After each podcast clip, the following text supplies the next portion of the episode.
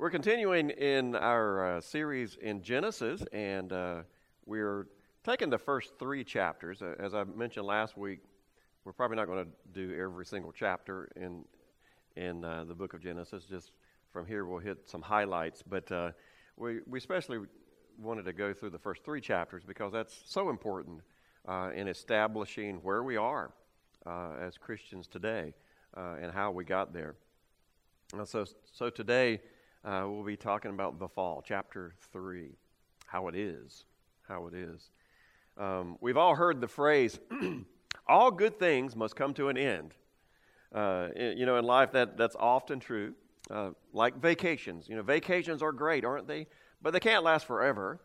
Uh, you know, we wouldn't be able to afford it, for one thing, and, and we really wouldn't want it, a vacation to last forever. I mean, camping is you know, that's a lot of fun for a few days, sleeping out in the wilderness and, and uh, on the ground or whatever.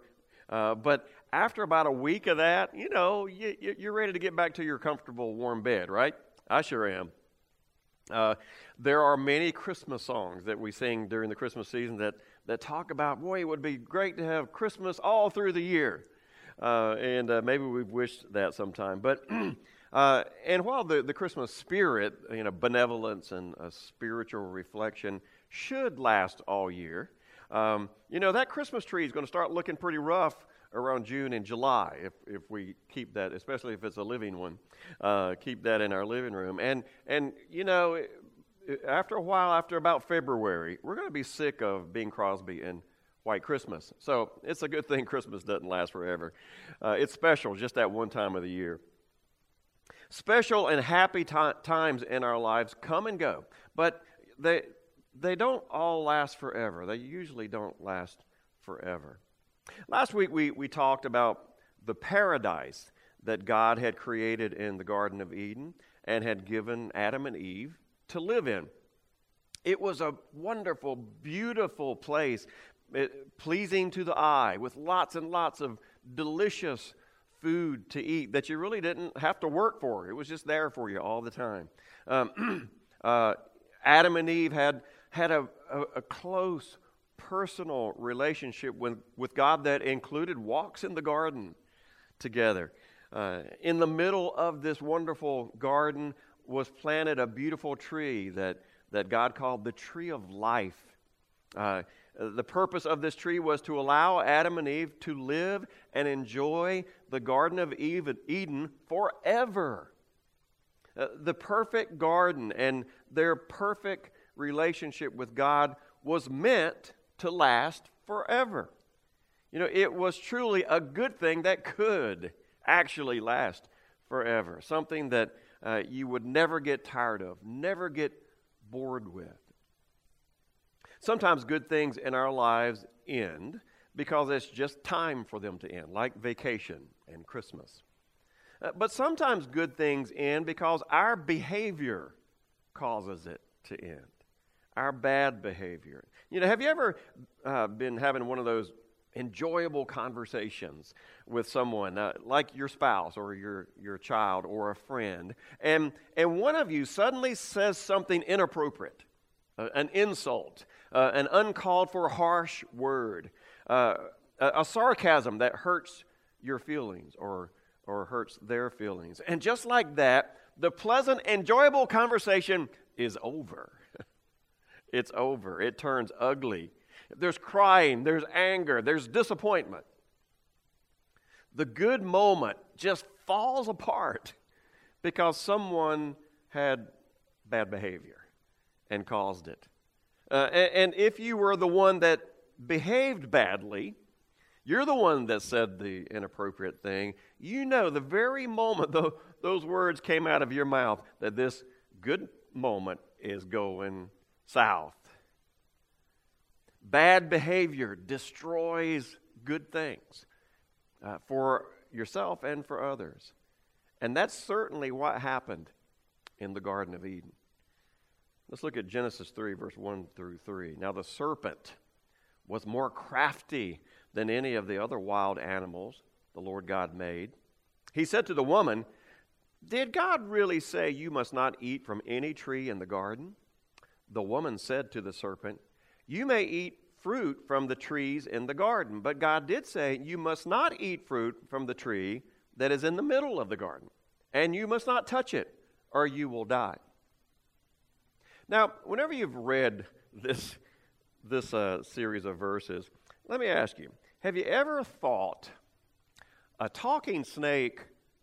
Now, snakes don't talk. Now, let's be honest with each other this morning. our Western mind sort of balks at that, doesn't it? Uh, the idea of a talking snake and the fact that Eve doesn't even seem to be alarmed or concerned about that at all, that a snake is speaking to her. I'll tell you why. My first response, if it had been me, wouldn't have been to what the snake said, it would have been to the fact that the snake said something. So, for any one of you who, who've always wondered about that, the talking snake, let's, let's talk about it a minute. You know, if we trust the text, uh, it's really not that difficult to imagine. you know, Satan has always had the ability to possess things. Um, we see him, uh, or one of his demons, possess many in the New Testament. Uh, in, for example, in Mark chapter 5, we see a man who is possessed by a demon named Legion. Uh, and he's named that because there are many demons inside of this man. Uh, Jesus drives Legion and all of his fellow demons out of this man and into a herd of pigs. Uh, and then the pigs all run down off the cliff into the lake and they all drown. Now, if a demon can possess and speak through a man, which this demon did, and can possess wild animals like pigs, you know, there's no reason to think that, that, that Satan or demons could also speak through an animal. So, I mean, Satan can do those kind of things. now, why wasn't Eve troubled by this, the speaking snake? I certainly would have been. Why wasn't she? Well, there's no way of knowing for sure, but you know, animals were brand new. All of them were new, just like she was new. Uh, maybe she hadn't seen a snake yet uh, and encountered one. Adam named all the animals, but that was before Eve was even created. And snakes had not yet earned their dark reputation yet, at least in her mind. Uh, they were just another member of the animal kingdom. When the first audience of this narrative of the book of Genesis, uh, the freed slaves um, of Israel, when they first heard this, now they did associate a snake with deceit. They had seen it all around them in, in some of the pagan religions as well. So for them, who were East, Eastern thinkers, who weren't worried about the scientific improbability of a talking snake, uh, the snake fit perfectly in what their image of Satan would be. So, if you've had trouble with the idea of a talking snake, uh, trust the text and, and let the narrative speak to us, the message here that God wants us to get. So, a serpent approaches Eve and Adam. You know, it, it, seems from the narrative that Adam was standing there beside Eve during this whole encounter. Sometimes we see pictures of just Eve and the snake, but it, it, uh, according to verse 6, uh, clearly in chapter 3, it clearly tells us that Adam was with her the whole time. So, so let's keep in mind uh, as, we're, as we're watching and this unfold uh, that Adam had complete knowledge of, of what's happening uh, all along. He was standing there right beside her. The serpent, who was more crafty than any of the other wild animals, the, the text tells us, spoke to Eve. now, my, maybe Eve didn't know that the serpent, again, was particularly crafty, but Adam had possibly knew. Uh, yet he remained silent. And again, certainly the original audience of Genesis chapter 3 would have all agreed oh, yeah, yeah, I can see that. I can see that. The serpent is indeed crafty. He's the perfect animal for Satan to possess. The serpent said to Eve, Now, did God really say you must not eat from any of the trees in the garden? Now, one thing to keep in mind here is that actually Eve could not say firsthand what God said about the trees. You know, she only knew what her husband Adam had told her. You know, God gave Adam the rules about the trees, uh, and, and, not Eve in Genesis 2, verse 16 and 17. Eve had not even been created yet when God told Adam what could and couldn't be done with the trees. So, right off the bat, Satan tries to confuse Eve by misrepresenting what God actually said. Did God really say that you should not eat from any of the trees in the garden? And of course, that's not what God said at all, and Satan knows it. So Eve attempts to correct the serpent. Uh, verse 2 The woman said to the serpent, we may eat from the trees in the garden, but God did say you must not eat from the tree that is in the middle of the garden, and you must not touch it or you will die. no, serpent, that's not what God said at all. No, He said that we could eat from any of the trees except for the one in the middle of the garden, and we're assuming that's the tree of the knowledge of good and evil.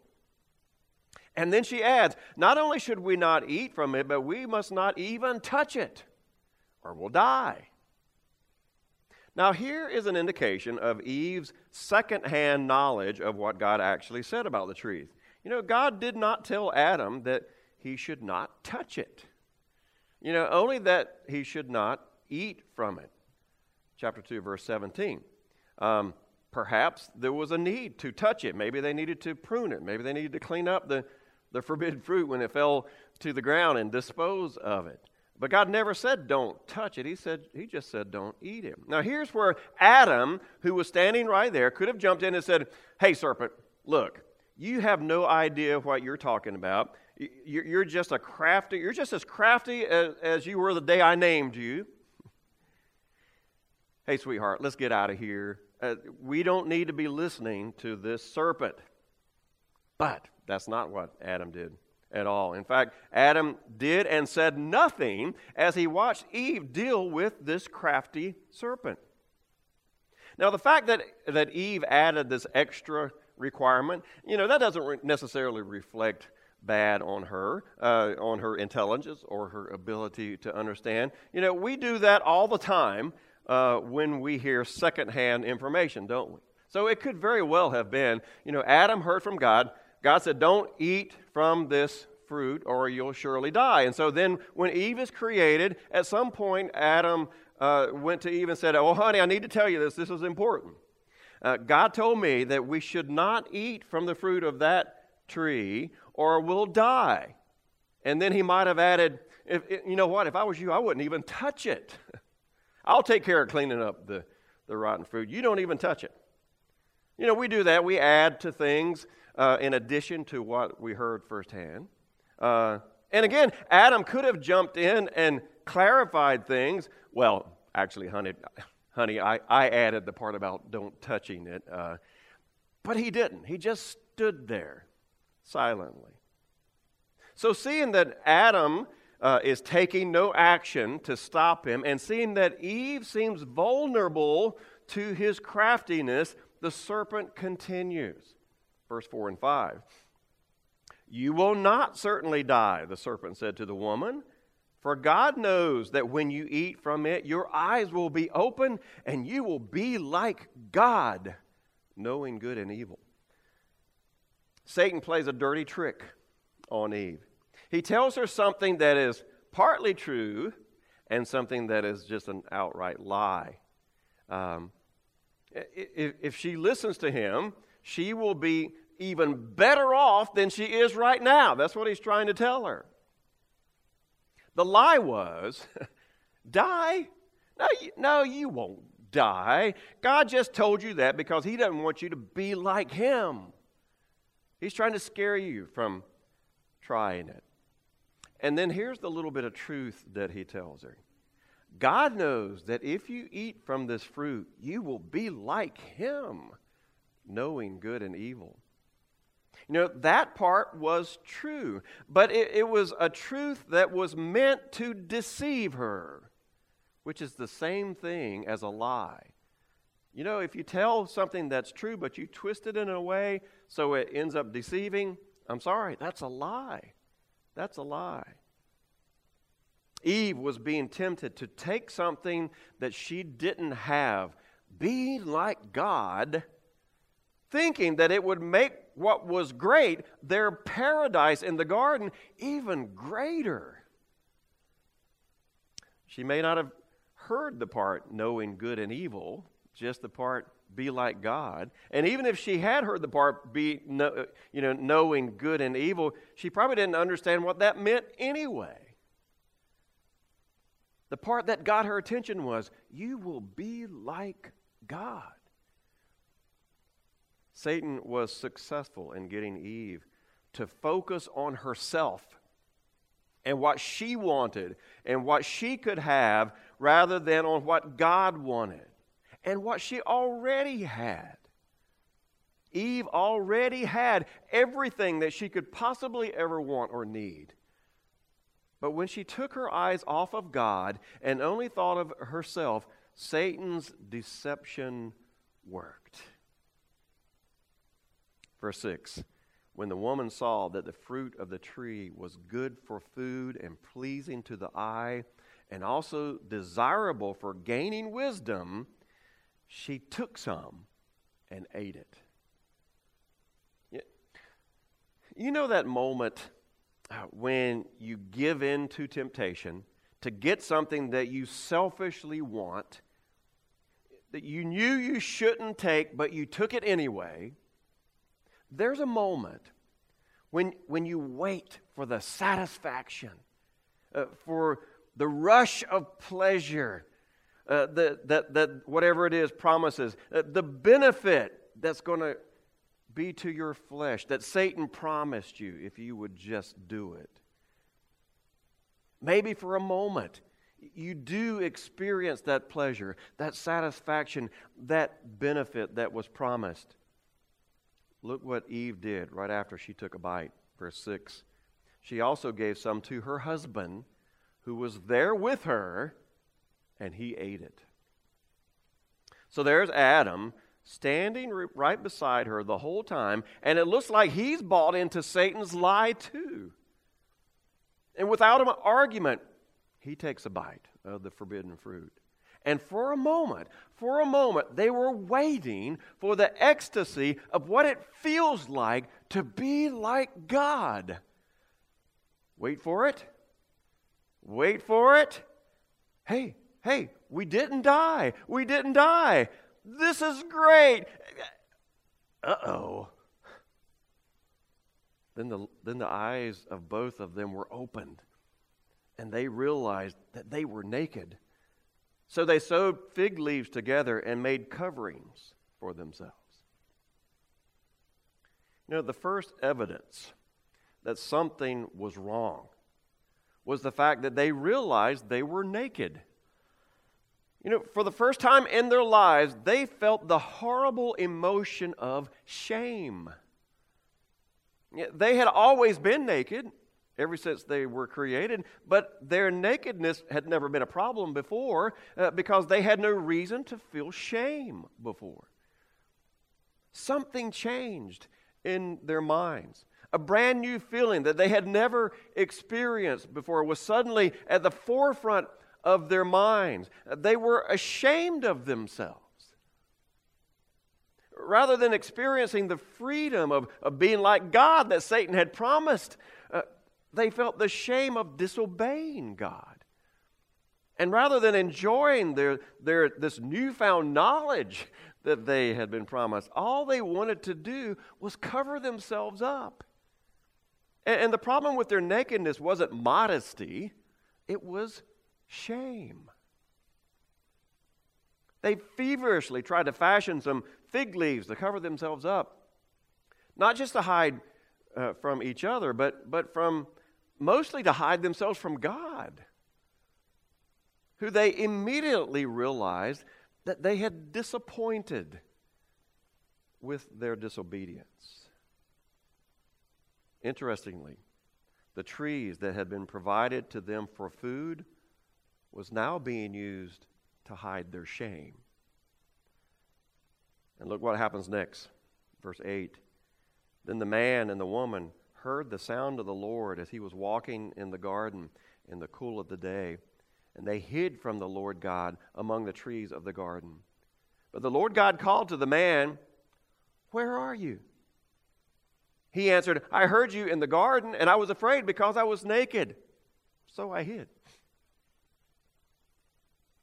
Now, here's where we get the idea that Adam and Eve had a very, very close relationship with God. It appears that it, it, was a regular thing for them to walk with God in the cool of the day, just walking together, talking, just much like you and I might uh, walk around the block together in our neighborhood and just laugh and talk and look at the beautiful and comment on the, the beauty around us. That's what Adam and Eve did with God on a regular basis. But on this day, as God went to meet Adam and Eve, they weren't anywhere to be found. Rather than God meeting them in their usual place, they hid from Him in the bushes. Why? Again, because they were ashamed. This brand new emotion was very unpleasantly overwhelming them. God, seeing that they weren't where they usually were, asked, Hey, where are you? Where are you? Now, I think God knew exactly where they were. You know, God, He's God and He knows everything. Uh, I think God was just messing with them right here. So, from behind the bushes, Adam says, I heard you in the garden, and I was naked. I, I was afraid because I was naked. So I hid. And God said to him, Who told you you were naked? Have you eaten from the tree that I commanded you not to eat from? Again, I, I think God already knows exactly what they've done, the, what the answer to that question is. But God gives them a chance to confess their sins. He wants to hear what they've got to say about it. And He gives them a chance to confess their sins and face the consequences. I disobeyed you. Yeah, God, I disobeyed you. And I'm sorry. But rather than, than just fessing up and just admit, admitting their mistakes, Adam and Eve began to do what we often do when we disobey God they began to shift the blame to someone else. And Adam starts the finger pointing. The man said, The woman you put here with me, she gave me some fruit from the tree, and I ate it. it's a woman's fault. Adam was right there the whole time. The whole time. Uh, and at any time during this encounter with Satan, he could have stood up and he could have stopped the whole thing. He could have clarified the command that God gave him. He could have set the record straight with the serpent, and both of them could have walked away completely unscathed by the whole encounter. It would have been over with. But instead, Adam stood silent he let Eve be persuaded by the serpent. He took a bite himself, and then not only did he blame Eve for giving him the forbidden fruit, but then he blamed God for giving him Eve. God, it's really your fault. It's your fault. If you hadn't given me this woman, this would have never happened. And so it's no longer bone of my bone and flesh of my flesh, as Adam had said earlier. Now is now she's the problem. And then God turns to the woman. Verse 13. Then the Lord God said to the woman, What is this you've done? And now it's the woman's turn to either confess or shift blame. She shifts blame. Eve, the woman said, the serpent deceived me, and I ate it. Eve blames the serpent. It's not my fault. It's his fault. It's his fault. You know, what is God's response to this shifting blame, this pointing of finger? Well, you know, it surely wasn't, well, no wonder you guys did this. You know, I don't blame you. You know, after all, I did give you that woman, Adam. Uh, I did, Adam, I did give it to her. And, and, and Eve, that serpent, he really is a very crafty old animal. You know what? You guys just go on back to the garden and just try to forget this ever happened. There's no need to be ashamed because, like you said, it really isn't your fault. No, that's not what God said. That wasn't his response at all. Now, it was true that Eve ate the fruit first, but her sin did not force Adam to eat uh, from the fruit and join her.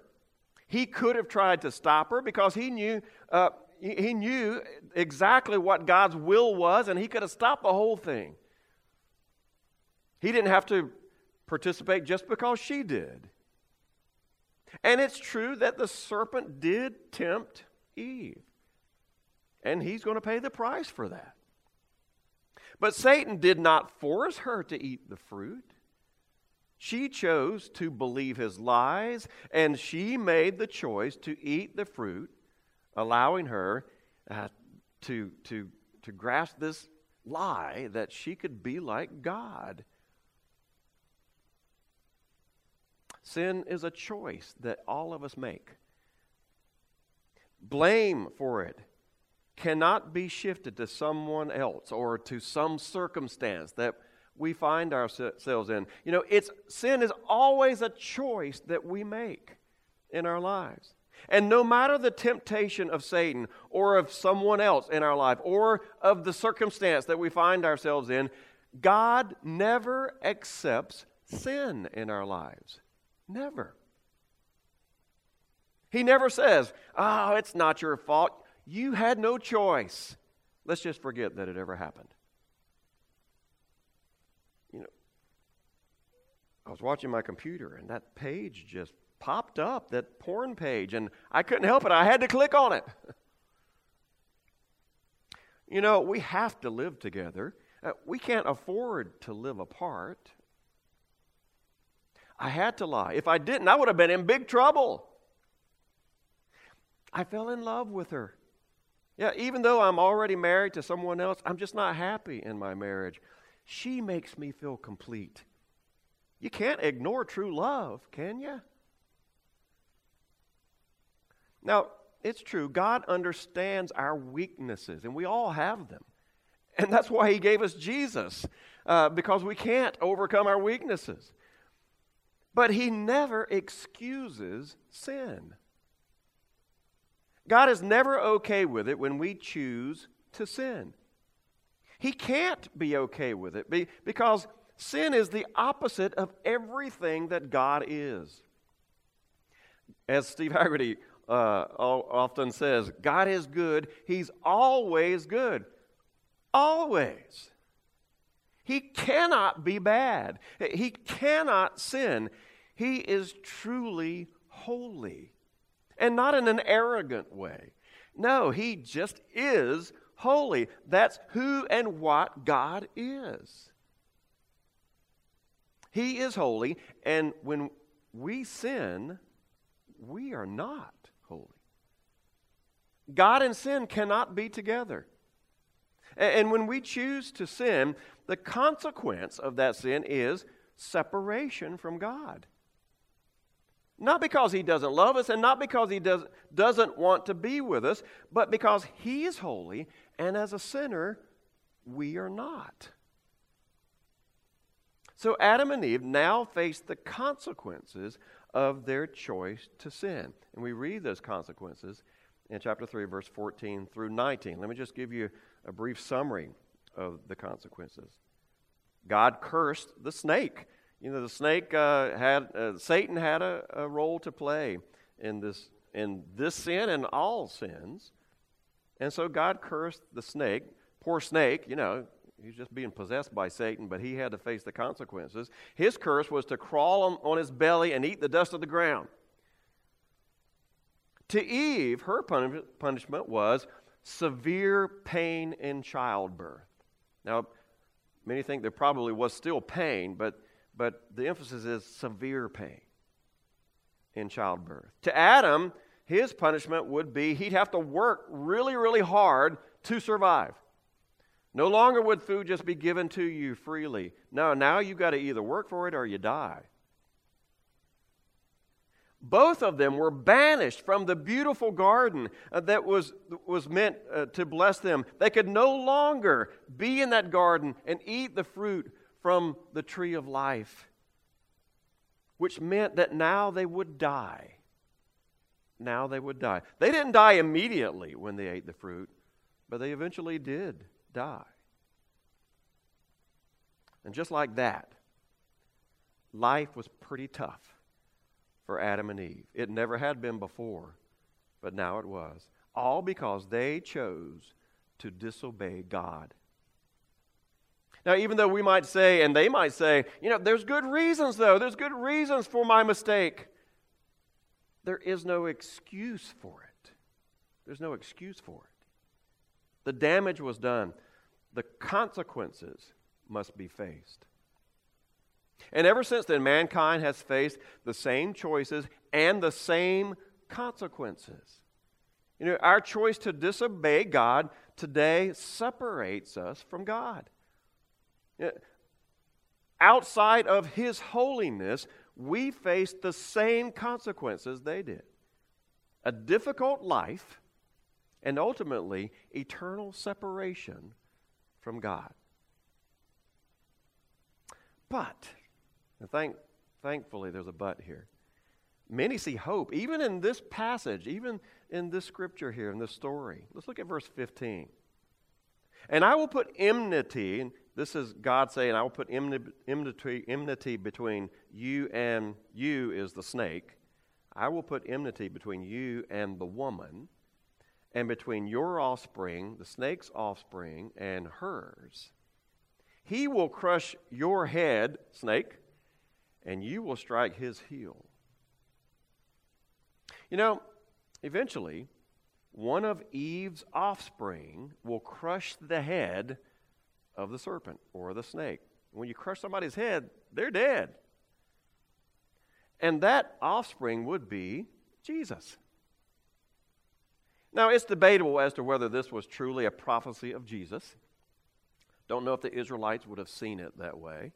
But we as Christians can see it clearly. As Christians, we know that God loved us so much that even though we continue to choose to eat the forbidden fruit of sin in our lives, He was willing to give us a remedy uh, to our sinful choices.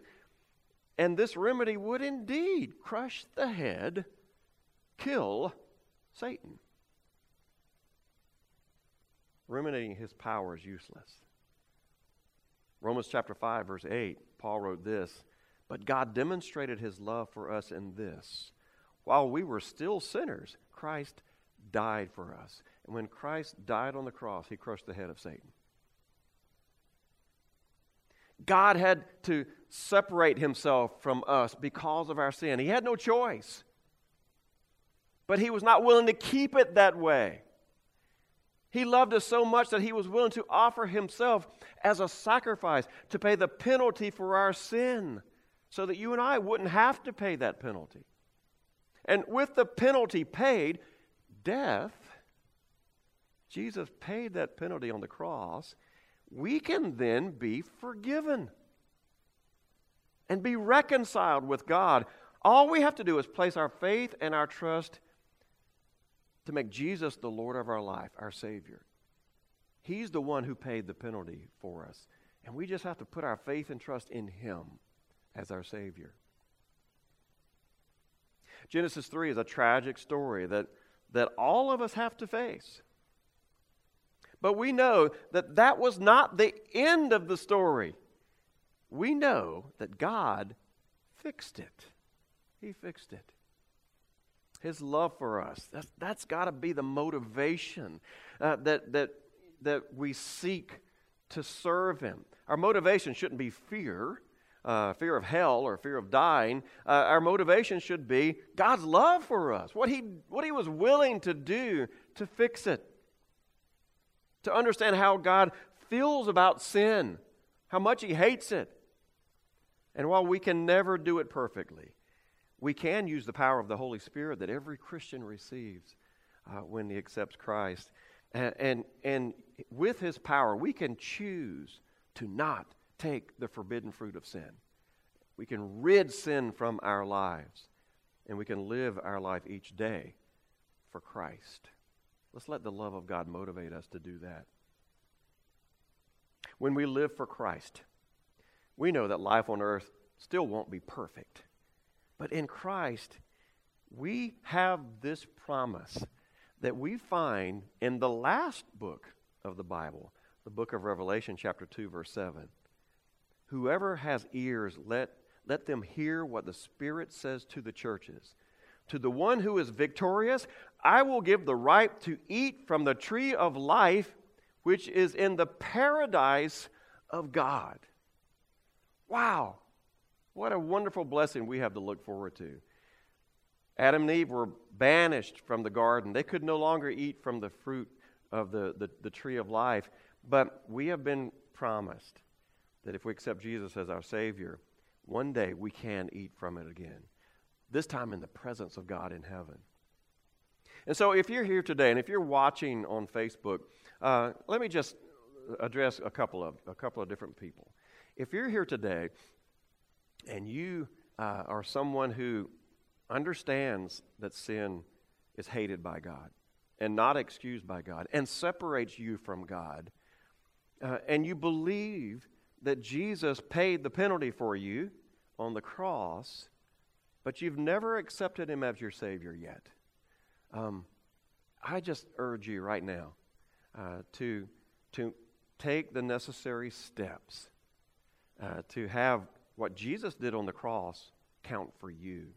And that's when you put your faith and trust in Jesus as your Lord and Savior. And if you believe with all of your heart that Jesus is the Son of God, here's what you need to do uh, you need to take the next step. And the next step is to be baptized. Uh, as we find in Acts chapter 2, uh, verse 38, that's the time and the place when the forgiveness happens, when you receive the gift of the Holy Spirit. And so I would, I would urge you, if you've not taken that next step, give me a call this week. Uh, let's, let's work out a time. Our baptistry's full right now. And uh, you could come out here with a, just a couple of people or just by yourself. And we, we, can, we can have a baptismal service and we can take care of this. And you can have that wonderful promise of eating from the tree of life in heaven. Um, so we pray that you'll take that next step uh, and accept Jesus as your Savior. For the rest of us, uh, if, if you are a follower of Jesus and you have been forgiven of your sin, un- let's all understand this. God hates sin ju- just as much, if not more, when we as Christians sin than he, than he did before we were sinners, uh, before we were Christians, because we know better now. And every time we sin, we slap God in the face we, we, we slap God in the face as He's given His life for us, and yet we still flaunt our sin in front of Him. So let's, let's use the power of the Holy Spirit, brothers and sisters in Christ, to keep sin out of our life because God hates it. He died for it. Let's live our lives for Him in all that we do. With the power of the Spirit, we can do it. So praise God. You know, it was a tragic story, chapter 3 in Genesis. But praise God, the fix is in. And Jesus is that fix. We can call on him uh, and look forward to the tree of life, that wonderful fruit one day in heaven. And in the meantime, the blessings of being able to walk in Christ. Lord, I thank you so much for uh, the opportunity we had this morning to, to revisit, uh, or maybe some for the first time visit, the, the chapter in the Bible that describes the tragic fall of mankind. Uh, Father, uh, we are just like Adam and Eve. We make those same bad choices too, and we face the same consequences as they did. Uh, but uh, we have the remedy, Jesus Christ. And so I pray that all of us will think about our lives and think about the choices we make, understand how much you hate sin. And uh, Lord, if there's somebody out there who's never accepted Christ, I pray they will take the steps necessary uh, this week, today, to make that happen. Uh, and then for the rest of us, that we'll, we'll understand that we need to use the power of the Holy Spirit to keep sin out of our lives uh, because of your love for us. So, uh, Father, I pray for a great week for all of us. Uh, thank you again so much for your son Jesus, and we ask all this in his name. Amen.